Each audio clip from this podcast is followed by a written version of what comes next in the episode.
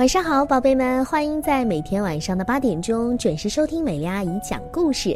今晚我们要听到的故事叫做《头疼的狮子大王》，它究竟为什么而头疼呢？一起竖起小耳朵来听听吧。一大早，狮子大王家门外呀，就响起了一阵咚咚咚的敲门声。唉，我还没有睡够呢。狮子大王嘀咕着去开门，一开门他吓了一大跳。这门外，羚羊、兔子、小鹿他们排成了长长的队伍。小动物们一起说：“狮子大王，我们都快饿晕了，请您救救我们吧！”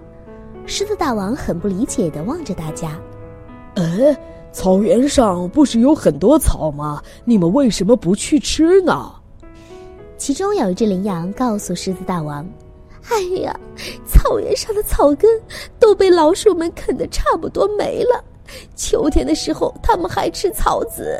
现在草原上的草啊，是越来越少了。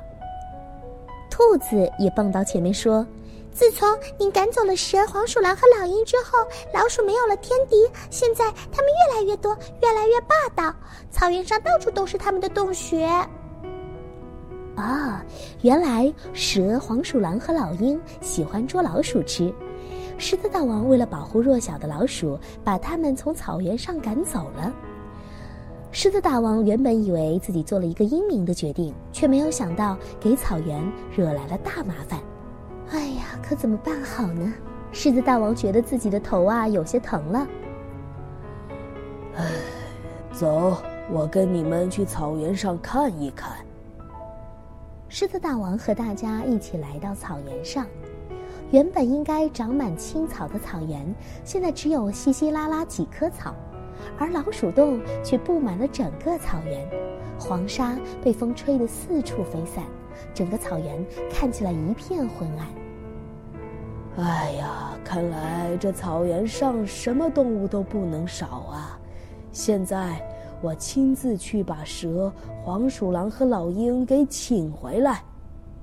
太好了，哈！这样明年我们就不用担心没草吃了。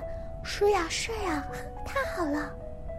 小动物们一个个开心的欢呼起来。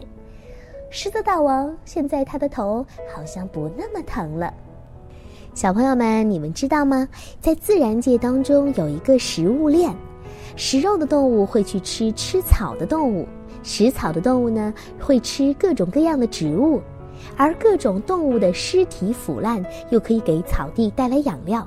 这样一环扣一环的紧密联系，才能让我们的生态保持平衡哦。